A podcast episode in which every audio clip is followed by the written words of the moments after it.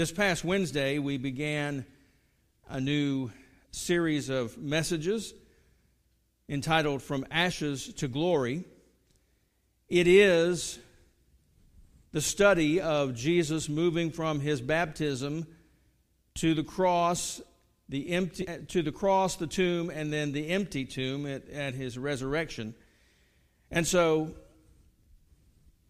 this morning, we want to look at Luke chapter 4, verses 1 through 13, where Jesus is tempted.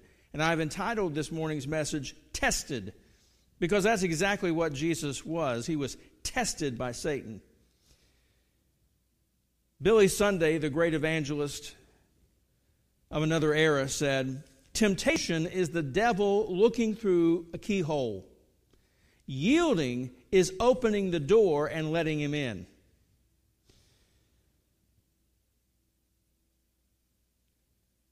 Turn in your copy of God's Word to Luke chapter 4, and we're going to read together verses 1 through 13. Luke 4, 1 through 13. Now, this is God's Word. We are God's people. If you are able, let me ask you to stand in honor of God's Word as we read Luke chapter 4, beginning in verse 1. Then Jesus left the Jordan, full of the Holy Spirit and was led by the Spirit in the wilderness for 40 days to be tempted by the devil. He ate nothing during those days, and when they were over, he was hungry. The devil said to him, If you are the Son of God, tell this stone to become bread. But Jesus answered him, It is written, Man must not live on bread alone. So he took him up and showed him all the kingdoms of the world in a moment of time. The devil said to him, I will give you their splendor and all this authority because it has been given over to me, and I can give it to anyone I want. If you then will worship me, all will be yours. And Jesus answered him, It is written, Worship the Lord your God and serve him only. So he, that is the devil, took him to Jerusalem, had him stand on the pinnacle of the temple, and said to him, If you are the Son of God, throw yourself down from here, for it is written, He will give His angels orders concerning you to protect you, and they will support you with their hands, so that you will not strike your foot against a stone. And Jesus answered him, It is said, Do not test the Lord your God. After the devil had finished every temptation, he departed from him for a time. This is God's word for God's people. You may be seated. Let's pray together. Father, indeed, Scripture, Jesus Himself teaches us to pray, Lead us not into temptation, but deliver us from the evil one. And we do pray today that you would help us to better understand what it is to be tempted, what it is to be tested, and how we can pass the test. Now, Father, may the words of my mouth and the meditation of my heart be acceptable in your sight, for you are my rock and my redeemer. And I pray this in Jesus' name. Amen. Lust is the fuel of pornography. And pornography these days is a major problem, not only in society, but within the church as well. Kent Butterfield wrote Viewing pornography is not a stagnant sin. Sin begets more sin because our hearts are desperately wicked. We will justify temptations in our hearts unless we combat them. Rationalization is part of self, the self deception of sin. How easily we think, this is not that bad. Then soon, oh, not bad at all. Eventually, we are saying, this is a good thing. And this is something I desire. My friend, learn to hate your sin. You know, there is no such thing as a secret sin. God knows every sin we commit. And if we are having to hide something that we shouldn't be doing, we shouldn't be doing it. Sin will always creep in as long as we're here on this earth, even among those who love God and faithfully serve Him. But if we're playing that exhausting game of hiding our sin, of trying to keep it secret, trying to keep it under wraps, we need to give it up today. Expose it, bring it out into the light. Turn back to God with an honest heart, and He will forgive you and will use you to bring glory to Himself. You know, no matter how good we have been, and no matter for how long we have been good, none of us can meet God's standard of perfection. None of us can. God fulfilled his requirement for perfection by sending his own son, Jesus, to live a perfect life, to die a sacrificial death, and be raised on the third day. You know, Jesus was and is the only perfect man because he is the God man. He is blameless, he is sinless because he is the Son of God. And that's how he qualified to be the Lamb of God who takes away the sin of the world. Because of his right standing with God, Jesus' death and resurrection allow access into the same relationship and standing with God that Jesus has. As Ephesians 2 12 and 13 says, also at that time you were without Christ you were excluded from citizenship in Israel, and the pledges God made in his promise were foreign to you. You had no hope, and you were in the world without God. But now, through Jesus Christ, you who were once far away have been brought near by the blood of Christ. So, what does this passage say? Well, we read verses 1 through 13. That is about Satan tempting Jesus in the wilderness. Further on, Jesus, after he comes back from the wilderness, goes into several synagogues. In one, he reads out loud, The Spirit of the Lord is on me, and he healed many sick people. So, what does this passage mean? Well, in Luke 4 1 through 13, we see the following. First, we see Jesus tempted physically. And the principle here is our hunger must be for the Lord first. We see this in verses 1 through 4. You know, Satan's first temptation is very simple Jesus is hungry, Jesus is the Son of God, Jesus has the power to do what he needs to do. There are rocks all around that kind of look like bread. And so Satan says, Look, you're hungry. Turn that rock into bread and you will be satisfied. No big deal to Satan. But to Jesus, it was a huge problem. It would mean using his divine power for his selfish ends. And that would be a direct contradiction of his divine nature. You know, our welfare does not depend primarily on physical provisions it depends mainly on our obedience to the Lord, to the Lord's will, to the Lord's word. Even if that means physical deprivation. So, by applying this passage to himself, Jesus put himself in the same category as the rest of us, as true, hu- truly human. Now, note Jesus does not use his divine power even to rebuke Satan. Jesus had the power not only to rebuke Satan, but to move Satan off, way away from him. He could have called, called legions of angels to remove Satan, but he didn't do that. Instead, Jesus says, It stands written. Three different times he uses three different quotes from the Word of God. And we do well to note that. Jesus used the Word of God to stand against the devil.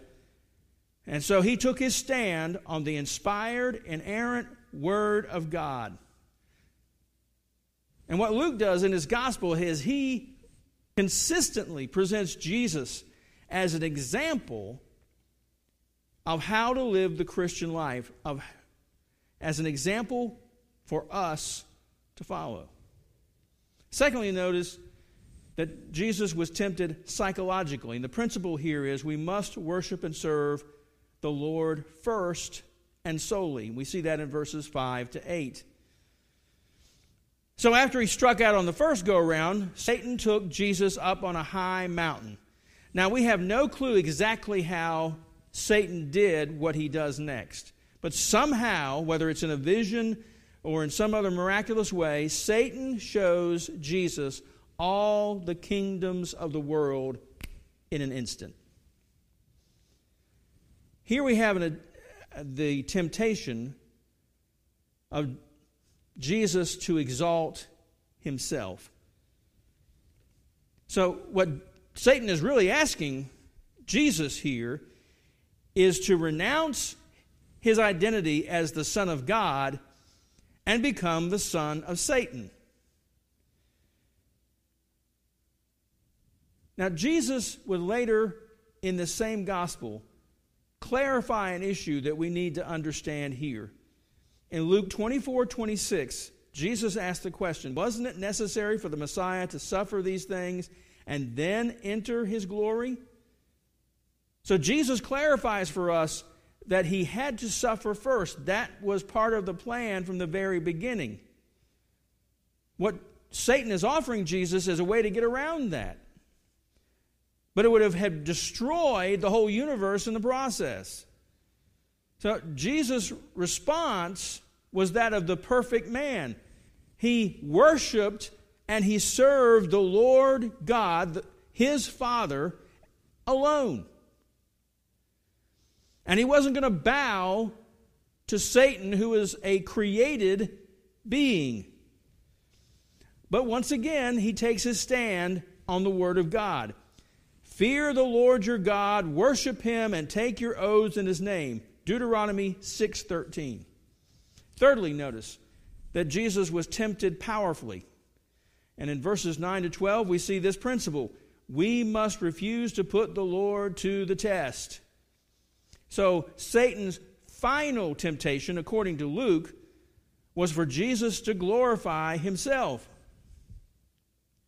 And Jesus refused to do the very thing that Israel did in the Exodus and that was constantly putting God to the test by forcing his hand. You brought us out here in the wilderness to die. We're hungry. We're thirsty. Moses is gone. Moses doesn't know where he's going. Instead, Jesus committed himself to simply following the Lord's will in the Lord's time. Notice Satan himself gets in the act of quoting Scripture. He quotes from Psalm 91, verses 11 and 12. For he will give his angels orders concerning you to protect you in all your ways. They will support you with their hands so that you will not strike your foot against a stone. But notice, Satan leaves something out to protect you in all your ways. But notice Jesus responds quickly with another verse from Deuteronomy, Deuteronomy 6 16. Don't test the Lord your God as you tested him at Massah. And note, ladies and gentlemen, that that verse applied just as much to Satan as it did to Jesus or to us. So here we see the truth of James 4 lived out. James 4 says, James 4 7 says, Therefore submit to God, resist the devil, and he will flee from you. So, how do I apply these principles to my life? Well, in this episode of From Ashes to Glory, the word leads us to trust the Lord, hope in the Lord, and love the Lord. First, notice the word leads us to trust in the Lord. Do we desire the will of our Lord Jesus Christ more than anything else? His word leads us to trust him. So, are we tempted to be self righteous? We should hear Jesus say, Blessed are the poor in spirit, for the kingdom of heaven is theirs. Are we tempted to turn a blind eye to our own sinfulness? We should hear Jesus say, Blessed are those who mourn, for they will be comforted. Are we tempted to be overbearing in our self satisfaction? We should hear Jesus say, Blessed are the humble, for they will inherit the earth. Are we tempted to be complacent in our friendship with the world? We should hear Jesus say, Blessed are those who hunger and thirst for righteousness, for they will be filled. Are we tempted to seek revenge? We should hear Jesus say, Blessed are the merciful, for they will be shown mercy. Are we tempted to be self seeking and self promoting? We should hear Jesus say, Blessed are the pure in heart, for they will see God. Are we tempted to create or aggravate conflict? We should hear Jesus say, Blessed are the peacemakers, for they will be called the sons of God. Are we tempted to put down others who are seeking to follow Christ? We should hear Jesus say, Blessed are those who are persecuted because of righteousness, for the kingdom of heaven is theirs. Our Lord, Jesus Christ, opposed Satan not in his own power, but in the power of the Word of God, and we dare do no less. So we see the Word leads us to trust and also leads us to hope in the Lord. 1 Peter 5 8 says, be sober minded. Be alert. Your adversary, the devil, is prowling around like a roaring lion, seeking whom he may devour. It was Jim's first day of high school. You know, everything was going well until three older boys caught him at his locker, took away his lunch, roughed him up, and stuffed him in the locker. You know, they snarled at his attempt to fight back. And they high fived each other as they walked away. But what the bullies didn't know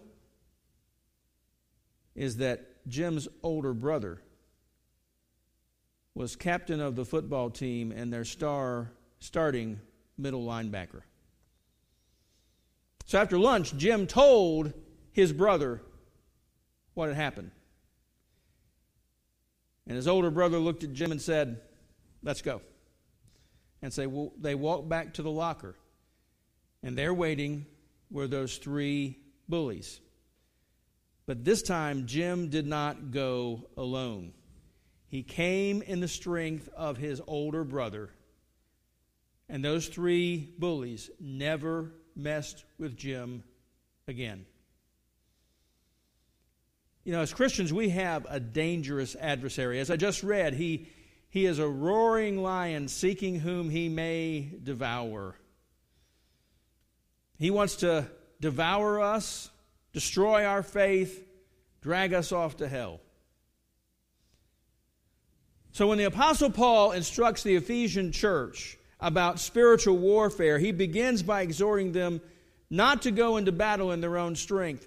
Instead, he reminds them of their elder brother. He says, Finally, be strong in the Lord and in the strength of his might.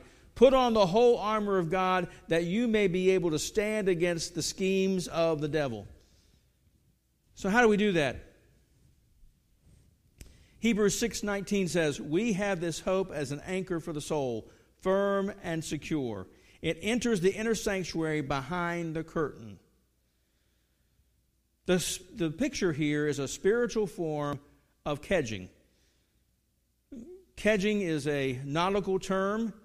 It's a method of moving, moving a sailing vessel, typically when, it's, when there's no wind or when there's a fear of um, the, the boat running aground. And so they take a, an anchor and whether that's they throw the anchor out or they use smaller boats to take the anchor out, they take it out as far as the line will allow, they drop it, and they winch themselves to the anchor. And they use this to pull themselves out of danger, to pull themselves toward that place of hope. In the same way, if we will hold on to Christ by faith, He will connect us to that sense of hope that pulls us into that future He has prepared for us. That's why Hebrews 10:23 says, "Let us hold on to the confession of our hope without wavering, since he who promised is faithful." Now, what is that confession of hope? That confession of hope is found in the word of God. And and if we hold on by faith to that rope, to that anchor, he will pull us into that desired future he has for us. Hebrews 12, verses 1 and 2. Therefore, since we also have such a large cloud of witnesses surrounding us, let us lay aside every hindrance and the sin that so easily ensnares us. Let us run with endurance the race that lies before us, keeping our eyes on Jesus, the pioneer and perfecter of our faith.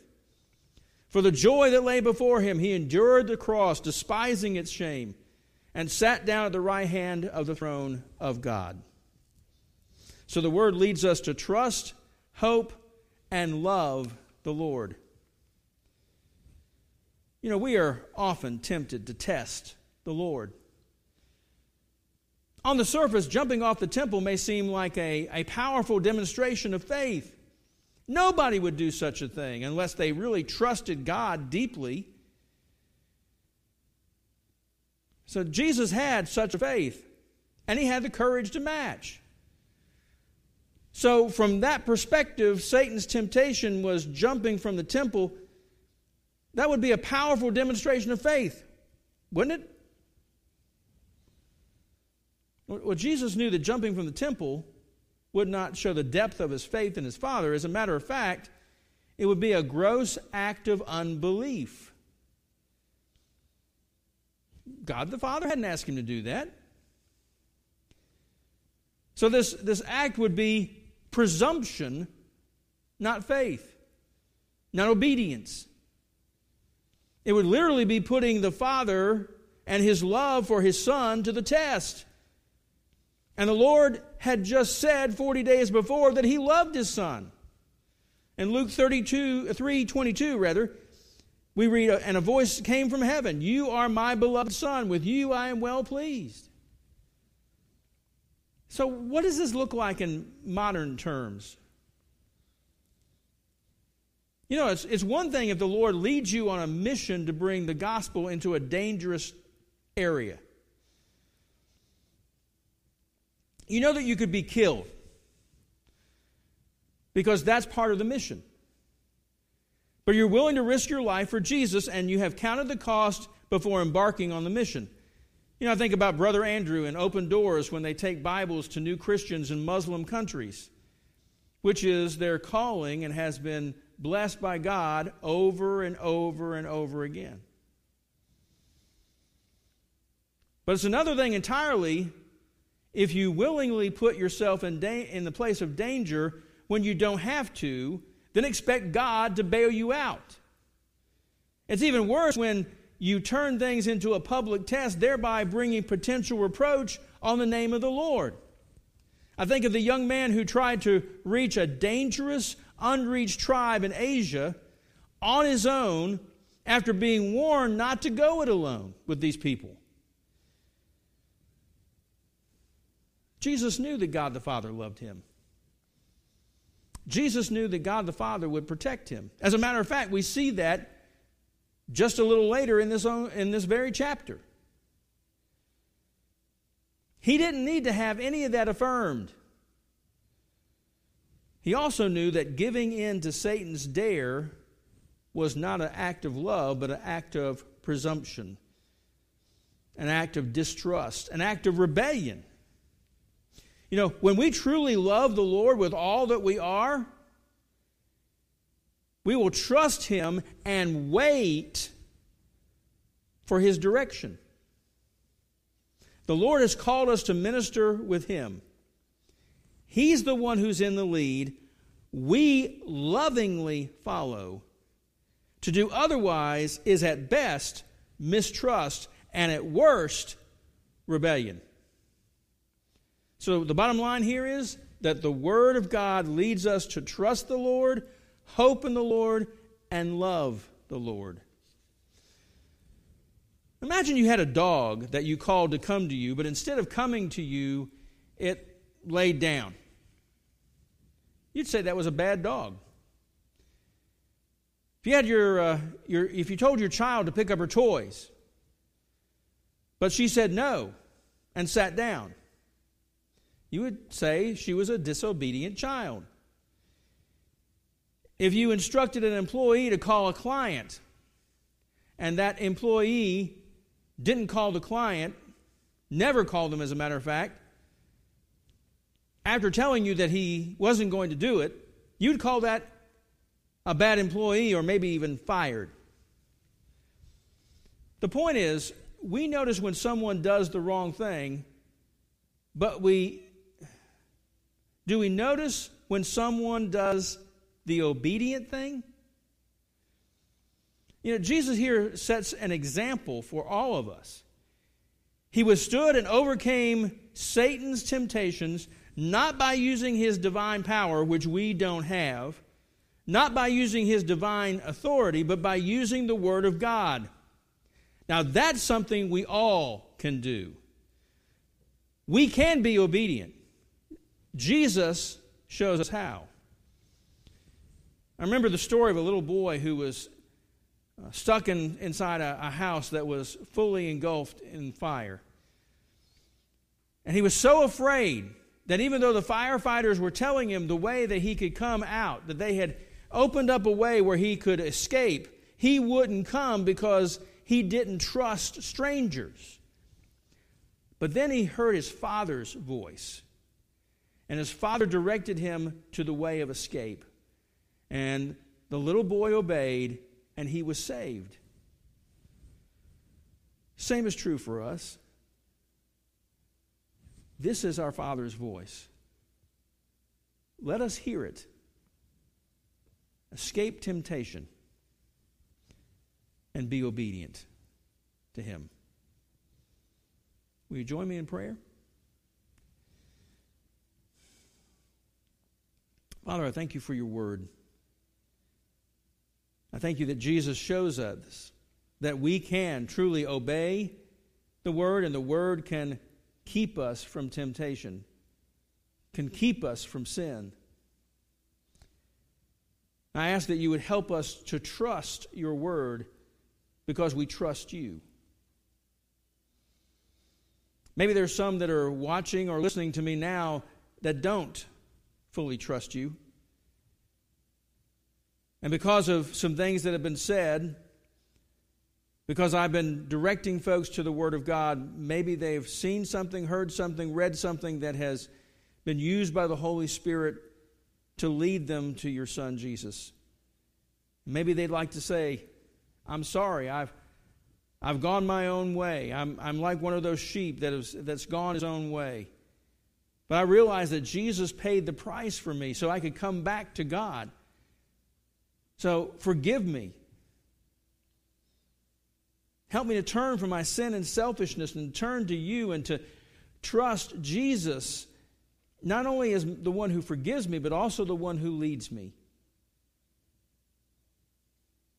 Maybe there's others that maybe they prayed a prayer at some time. Maybe they've tried to be obedient, but they haven't fully got there. And they would like to rededicate themselves to Jesus today. It is my prayer that they would do just that. Father, we pray these things now in Jesus' name. Amen. You know, if if you prayed a prayer like that, if you prayed a prayer to receive Christ or to come back to Him, to rededicate your life to Him, I would love to hear from you. So you will see on the screen right now ways in which you can contact me. I, I, I pray that you would. I would ask that you get in touch with me and we will begin a conversation where I can help help you to understand the commitment that either you have made or want to make. And we can continue that conversation, talk about next steps. Thank all of you for tuning in today. I pray that the God of grace and peace be with all of you. Amen.